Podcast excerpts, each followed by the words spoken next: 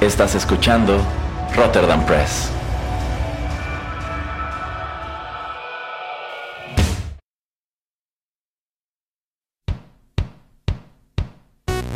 Esto es Rotterdam Chips, pedacitos de nuestra biblioteca que compartimos contigo.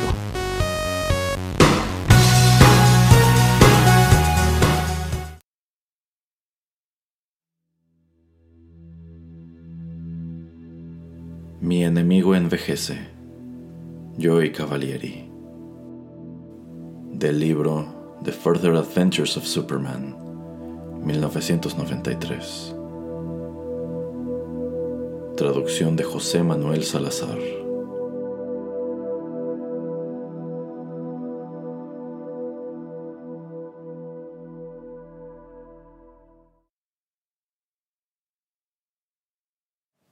La vida sigue adelante.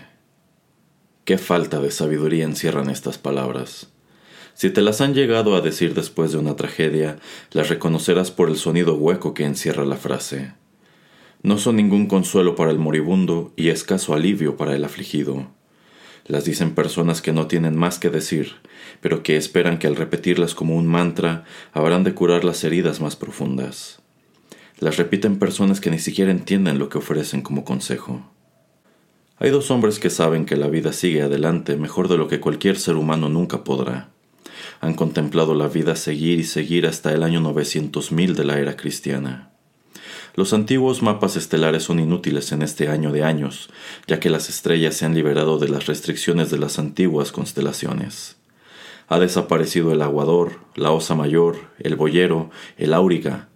La Vía Láctea se ha alejado de sí misma para formar el interruptor cromado, el tazón y los palillos chinos, el Stratocaster, la ola sinusoidal del norte, el casco de Grissom. Metrópolis está tan lejos que muy bien podría ser una estrella. Tiene el tamaño de una luna pequeña que gira en órbita geosincrónica en torno de su planeta. Es una de las ciudades orbitales más pequeñas. Chicago, Nueva York, Tokio, Gorbachevgrado, Los Ángeles, estas pueden liberarse de sus círculos concéntricos, buscar nuevos recursos naturales para abastecerse en cualquier parte de la galaxia. Se parecen a minaretes flotantes esculpidos en plata que brillan con la luz reflejada de cien mil estrellas que las rodean.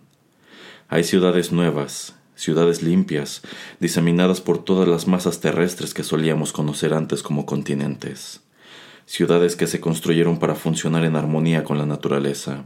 La naturaleza ya no es un extraño al que hay que cerrarle la puerta, sino un huésped al que ha de invitarse para aprender de él, para respetarlo. Todo el planeta Tierra es verde y habitable otra vez. La humanidad ha encontrado la manera de vivir cómodamente y en paz en cualquier parte del globo, incluyendo en las capas de hielo polares, donde Superman ha convertido su una vez inalcanzable fortaleza de la soledad en un museo para el beneficio de todos. Este planeta jaspeado y de débil resplandor ha aprendido a vivir sin los problemas que lo plagaron durante siglos. Pobreza, carencias, crimen, odio racial, guerras por tierras y recursos. Los cuentos fantásticos de la ciencia han superado con mucho el largo resultado del tiempo. Y entonces está Krypton. Cal, ¿cómo está ese borrador del artículo sobre la zona fantasmal que se aproxima? Realmente lo necesito hoy. Está en tu escritorio, Laida. Pero necesito todo, toda la información de fondo. Cómo se dividió el Consejo de la Ciencia en cuanto a su implementación, la decisión del juez sobre el dictamen final, las solo películas de En tu escritorio, Laida. Laida se puso a buscar entre las altas pilas de discos y holomonedas en su escritorio. Encontró una caja de vidrio con una etiqueta pegada que Cal él escribió a mano. Zona fantasmal, descripción y análisis histórico. Los discos en su interior estaban numerados del 1 al 5. Encontrarás todo lo que necesitas allí, dijo Cal, mientras el aparato reproductor de holograma se ponía en marcha. Hay incluso una barra lateral sobre las características físicas de la zona, incluyendo película holográfica simulada por computadora acerca de lo que probablemente haya allí dentro. Las imágenes holográficas de pronto parecieron nebulosas, pero Laida podía discernir los rostros transparentes y vacíos de los criminales y maniáticos que habían merecido ser encerrados en la zona.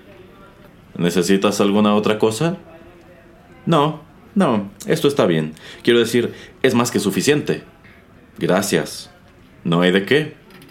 ¿Cómo lograste terminar todo este trabajo en tan poco tiempo? Lo disfruté realmente. Cal, ¿cómo te las arreglas para mantenerte al día con todo esto? La historia kryptoniana siempre ha sido mi principal área de interés. Haría esto como un pasatiempo aunque no me pagaran. ¿Quieres decir que nunca te aburres en este lugar? preguntó Laida. Ella tenía una razón para ser incrédula. Estaba cansada de ver las mismas pilas de libros y gabinetes de estudio, las mismas pantallas de video y reproductoras de holos, la misma luz deslumbrante. Nada sino presión de sus superiores. Nada sino ratones de biblioteca por colegas. No, no había nada glamoroso en trabajar para la Krypton Comlink Network si se estaba en el departamento de investigación. Yo sé por qué estoy aquí, pero ¿por qué estás tú aquí? ¿Qué intentas decir? ¿No quisieras hacer reportajes de campo y salir de investigación? Cal se carcajeó. Hice algo así una vez, pero me resultó difícil separarme a mí mismo de la historia. No puedo mantener esa distancia periodística. Pero alguna otra posición. Con la influencia de tu padre, yo prefiero que mis logros sean por mi propio esfuerzo. No me gustaría depender de mi padre para nada. Pero no tendría que ser así. Con tu talento probablemente lograrías entrar en el Consejo de las Ciencias. No me sorprendería que te eligieran para el Parlamento. No, gracias. ¿Estás bromeando? Hay gente que podría llegar a decir que es tu deber para con Krypton usar tus habilidades en su provecho. Es un desperdicio. Es una vergüenza. Laida, estoy casado. Tengo una familia. Estoy absolutamente contento con el lugar donde me encuentro. Podría seguir aquí el resto de mi vida. La conversación fue interrumpida por otra solicitud urgente. Un artículo sobre las lunas de Krypton. Se necesitaba mañana por la mañana a primera hora. Ah, tendré que trabajar con esto en casa hoy por la noche, dijo Cal. Lois se pondrá furiosa, pero se ha puesto así antes. Originalmente Krypton tenía tres lunas, escribía Cal. Él solo tenía que componer las palabras mentalmente y éstas aparecían en letras verdes en una pantalla tan alta como el muro de un salón de baile, por gravedad. La segunda de estas fue destruida hace décadas por un renegado miembro de... ¿No quieres cenar, Cal? Se está enfriando la cena. Cal perdió la concentración. Las palabras de Lois se insertaron en medio de su artículo. Escuchó las voces de sus dos pequeños hijos, Sor y Lina, que jugaban a ver quién terminaba de cenar primero. Ya casi acabo, querida. Lois estaba molesta. Cal ni siquiera se había volteado a verla. Se había arreglado el cabello con peines de jade. Ahora ya no rozaba con el vestido verde cromo que centelleaba y flotaba como una cascada bajo la luz del sol. Cal era un marido devoto, un padre orgulloso de sus hijos, pero muy a menudo su trabajo se convertía en una obsesión. Investigaba hasta los detalles más minúsculos acerca del mundo en que nació. Se pensaría que era él quien llevaba adelante a todo el planeta, pensaba Lois. Lois leyó las gigantescas palabras conforme se formaban en la pantalla, bajando renglón por renglón. Como castigo por esta gran catástrofe, él fue exiliado a la zona fantasmal. Había quienes argumentaban que este castigo de ningún modo era para Superman. Superman, yo sé que puedes recibir este mensaje. Cal se adelantó hacia adelante en su silla. El texto continuaba apareciendo renglón por renglón. Ven a Terra con de inmediato. Voy a destruir primero a Krypton y después a la Tierra. Lois Lane se llevó una mano a la boca. Oía los fuertes latidos de su propio corazón. Perdió el equilibrio. Cal la sostuvo. Sus fuertes brazos la acunaron. Él hundió el rostro en su cabello. Le murmuró No dejaré que suceda eso. He trabajado muy duro para conseguir. para conseguir lo que tenemos. Cal es él, ¿verdad? Nada volverá a destruir Krypton jamás. ¿Entiendes esto? Nada. Aparecieron cuatro palabras más como escritas a mano en la pared. Estas no se movían. Se hicieron intensamente verdes, brillantes, muy brillantes. Nunca pregunto dos veces. Un segundo después, rayos quemantes cortaron la casa y todo lo que había en ella, como si hubiese sido un queso. Cuando Lois se derrumbaba en el piso, también fue rebanada en secciones. Se contorsionó en una convulsión final como si hubiera recibido una descarga eléctrica y quedó allí tendida, inmóvil, revelando lo que era. Un robot. Cal pudo sentir los rayos de calor blanco que se estrellaban en su piel. Salió volando por un agujero en el techo, abierto por un rayo. Los rayos continuaban trinchando el planeta. Cal voló de una habitación a otra, casa en casa, mientras los rayos caían. Lois, sus hijos, Llorel, Lara, todos los ciudadanos de este nuevo mundo eran androides cuyas funciones eran destruidas de repente por los rayos láser. Se trataba de una población de autómatas construida para que habitara en un mundo de robots, enclavado en una luna estéril.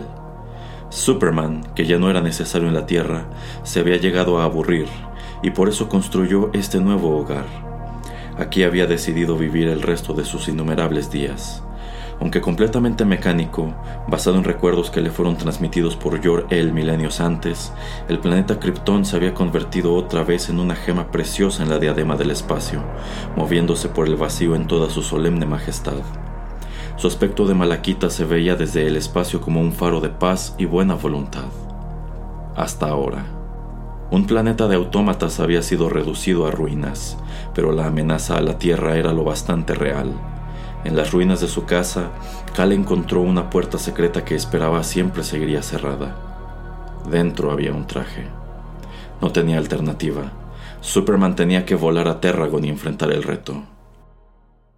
La última vez que había estado en Terragon era este un armatoste abandonado de desechos espaciales. Había sido la primera estación espacial de la Tierra, el proyecto que les enseñó a los terrícolas a romper las fronteras de su planeta de origen y a vivir en el espacio, Ahora ya no había necesidad de ella. Pero cuando Superman entró al acoplador de la estación espacial, vio que ésta había sido restaurada, de un modo muy parecido a como él había tomado un montón de rocas para labrar un planeta robot. Le había llevado a Superman miles de años a adquirir las habilidades necesarias para perfeccionar su mundo, dándole todos los detalles de la vida real. Le llevó todo ese tiempo a hacer que pareciera sin costura. El restaurador de Terragon tenía objetivos un tanto diferentes. Parecía haber un vago aroma de incienso en la atmósfera artificial. Las puertas de navegación de Terragon fueron sustituidas por vitrales que parecían iluminarse con luz inherente. Los colores que despedían le imprimían un aspecto medieval al pasillo metálico por donde caminaba Superman. Cada vitral describía una escena de la mitología de las principales religiones de la Tierra. Siva destruyendo el mundo, Confucio otorgando sabiduría, el Salvador cristiano resucitando de entre los muertos, rayos de luz que irradiaban del rostro de Moisés. Se abrió un portal ante el hombre de acero. Entró en una habitación que parecía más propia de Baker Street que del espacio exterior. Un estudio victoriano con estantes llenos de libros. Un astrolabio gigantesco ocupaba un rincón del estudio. Un gran domo de vidrio servía como techo, brillante con la luz de la nebulosa del cangrejo. Había también una larga barra acoginada que Superman observó al final. Algo que parecía un robot le daba la espalda. Se volvió. ¿Te gustaría beber algo conmigo? Cuando oyó la voz, Superman lo reconoció. ¿Quién podía culparlo? Casi todo el cuerpo del hombre había sido circundado con una intricada red de tubos y circuitos impresos. Era, en realidad, un organismo cibernético. En el exterior había carne, pero toda hundida y arrugada. No bebo Lex. Tengo varias armas similares listas para destruir la Tierra con la misma facilidad como arrasé con tu pequeño pasatiempo, tu pequeño proyecto científico. Puedo hacer eso con un comando en un abrir y cerrar de ojos. No podrás encontrar los dispositivos ni sus mecanismos activadores. Por favor, no hagas que te obligue a ser un caballero. Dijo esto mientras se acercaba gesticulando hacia dos sillas Luis XIV, separadas por una mesa donde había dos copas de brandy. Se sentaron y bebieron. Superman exploró el satélite con su visión de rayos X. Interpreta lo que digo literalmente. No te molestes en tratar de encontrar las armas. No están aquí. Esto parecía muy cierto. Superman no encontró evidencia de ningún tipo de armas. Su supervisión sí examinó los títulos en los libreros. Obras de Joseph Campbell, Edith Hamilton, la mitología de Bullfinch, Krishnamurti, la Biblia, el Sagrado Corán. Estos libros eran antigüedades. Nadie tenía ya libros como estos. Los movimientos físicos de Luthor eran lentos, pero el hombre de acero sabía que su antiguo enemigo podía destruir la Tierra con un mero pestañeo. ¿Qué quieres? le preguntó. Superman, dijo Lex, contemplando con añoranza la nebulosa del cangrejo. ¿Nunca te has asomado a los límites del espacio para mirar las estrellas? Quiero decir, para mirarlas en verdad. Con una lentitud frustrante que le resultaba una tortura, Luthor se sentó mirando hacia lo alto. Sus movimientos lentos lo hacían menos amenazador. Son hermosas, ¿no te parece? No me trajiste aquí para hablar de las estrellas. Pero lo hice. Ambos bebieron un sorbo. Luthor habló. ¿Recuerdas los viejos tiempos? Una película de holograma los inundó de pronto. Los mostraba a ellos dos, más jóvenes, vivaces, llenos de la arrogancia y energía de la juventud. ¿Recuerdas la vez en que te ataqué con una pistola de rayos de kriptonita? Prepárate a morir. Se oyó el eco de la voz de Luthor desde el holograma, mientras blandía una pistola que parecía inspirada más en el Art Deco y Buck Rogers que por Smith Wesson. Me comportaba como un niño con un juguete nuevo. Mírame, sonriendo de oreja a oreja. Y mira el horrible traje de plomo que te hiciste para protegerte. ¿Puedes decir por esta escena cuál de los dos fue más listo? Y podría haber confeccionado un traje mejor en cosa de horas, pero entonces yo era quien trataba de matarte. Siempre fuiste bueno con las manos. Mis manos. Mira mis manos ahora. Las levantó. A pesar de su condición de cyborg, temblaban. Me debería haber quedado con las de metal en vez de estas.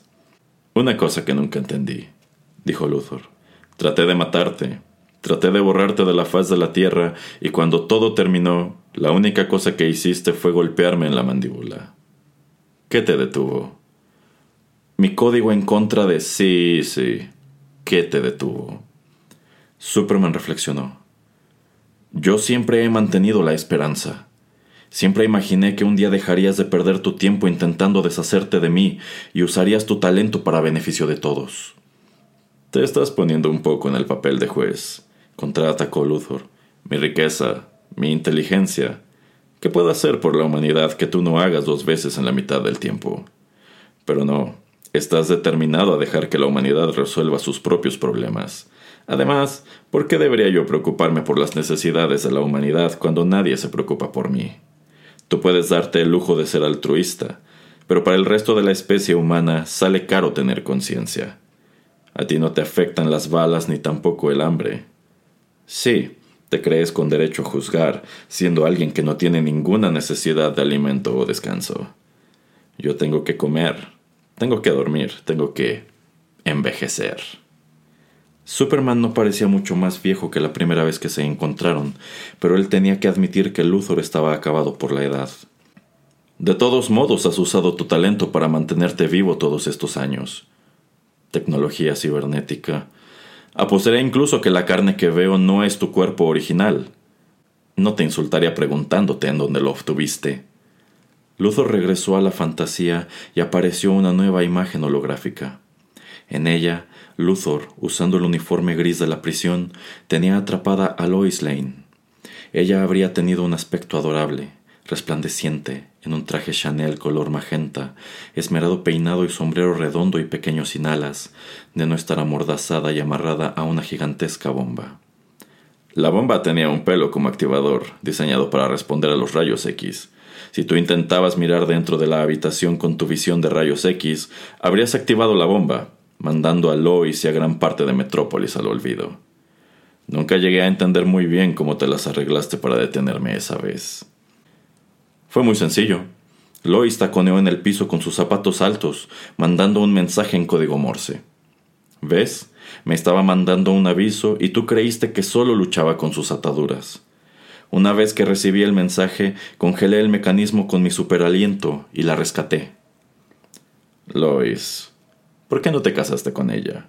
Oh, yo sé que ustedes dos se acercaron mucho un par de veces, pero ¿por qué no lo hiciste algo permanente? Superman se negó a responder.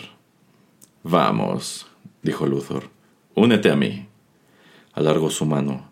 Dado que la relación entre los dos hombres era parecida a la de un gato y un ratón en una caricatura, Superman casi esperaba una trampa. Un rápido examen con su visión de rayos X le mostró que no había nada que temer. Se estrecharon las manos. El piso debajo de ellos comenzó a moverse. Transportados al piso inferior, se encontraron rodeados por un laboratorio.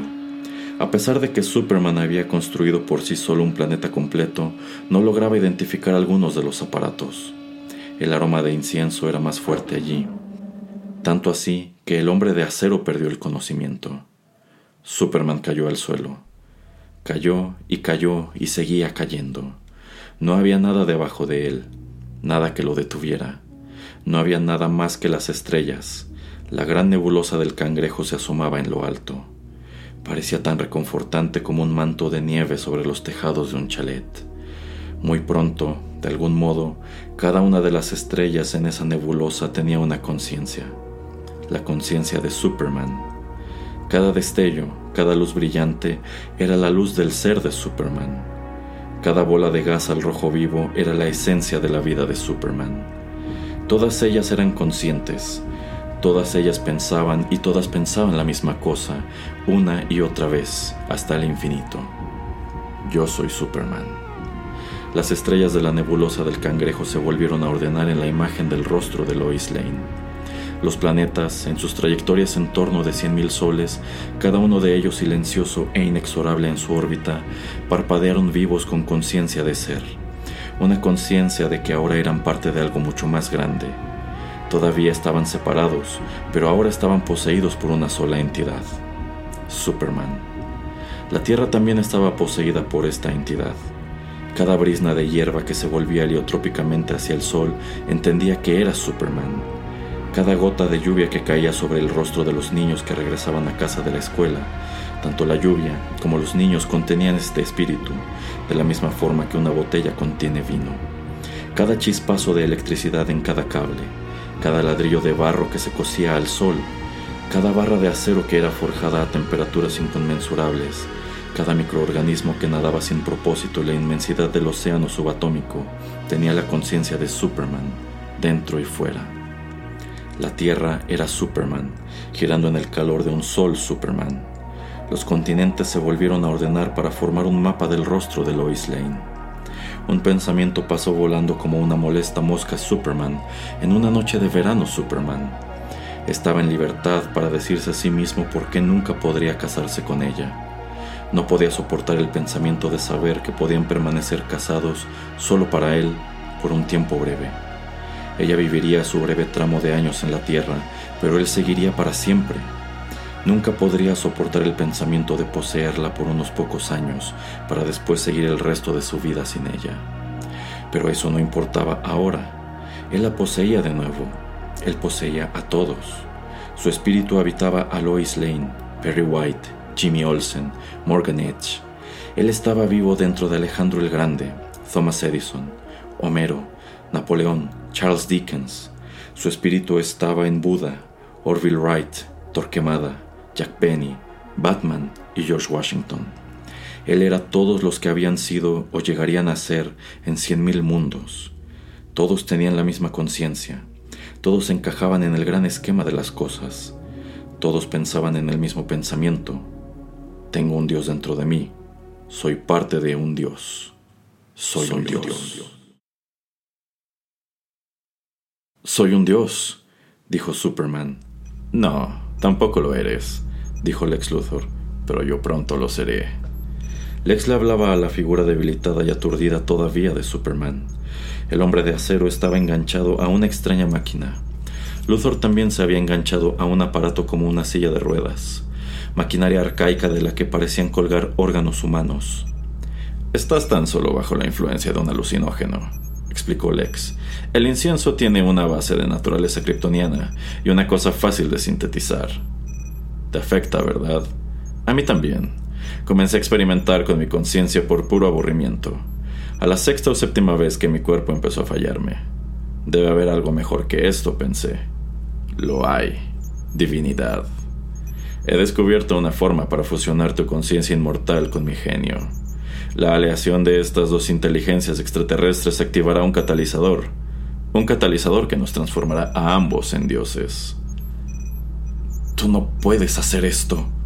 Ya inicié el proceso cuando te encontrabas comatoso, así que ya no puedes votar. Sé razonable, Superman. ¿Por qué debes ser tú el único que vive para siempre? ¿Por qué debes ser tú el único que viva sin carencias, sin hambre, sin necesidades? ¿Cómo te haces llamar?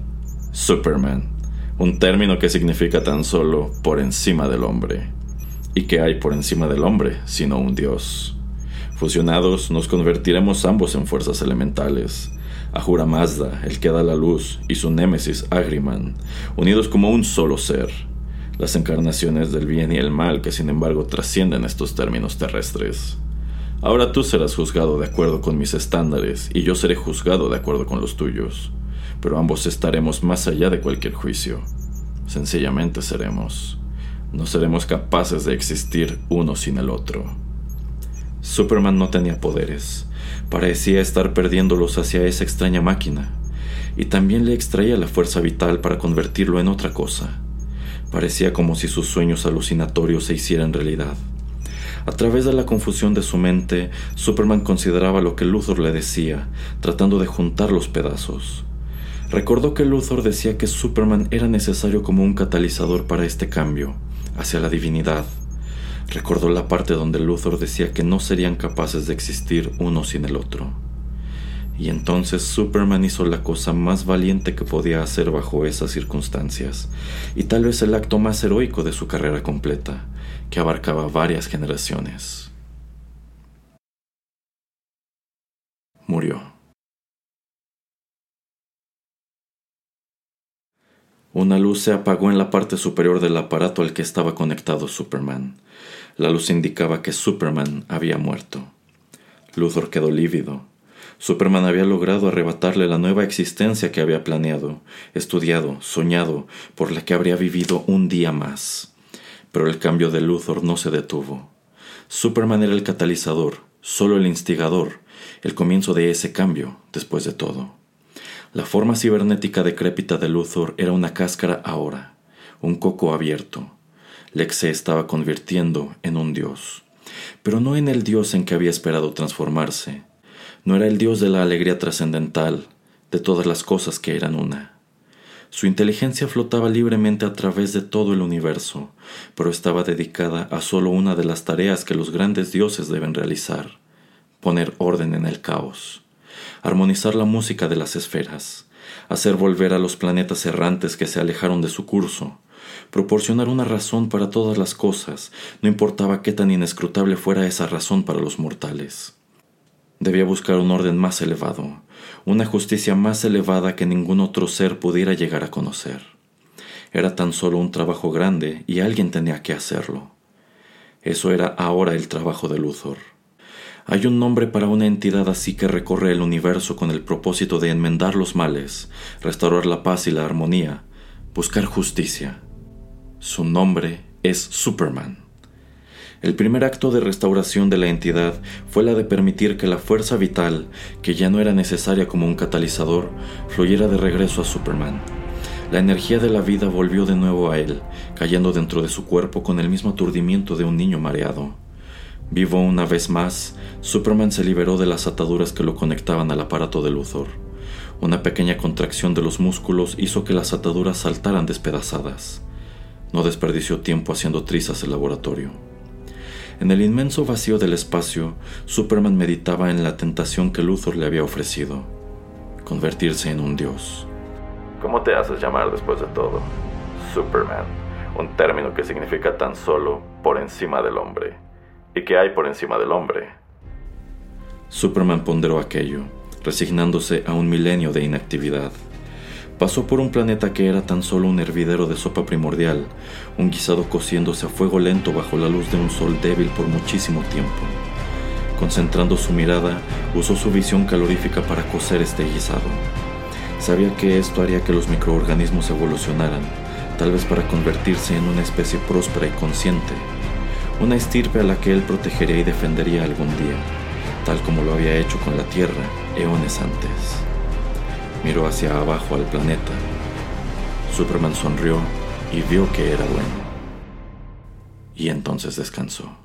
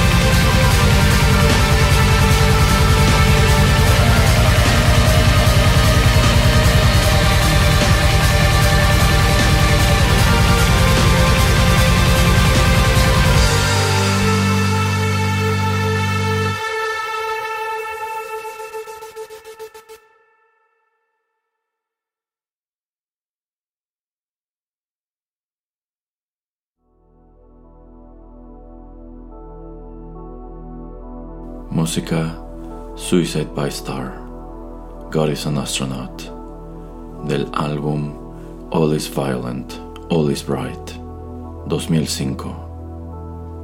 Superman creado por Jerry Siegel y Joe Shuster.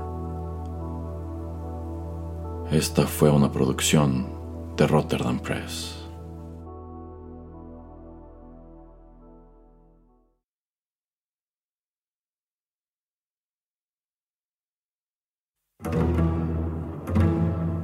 Estás escuchando Rotterdam Press.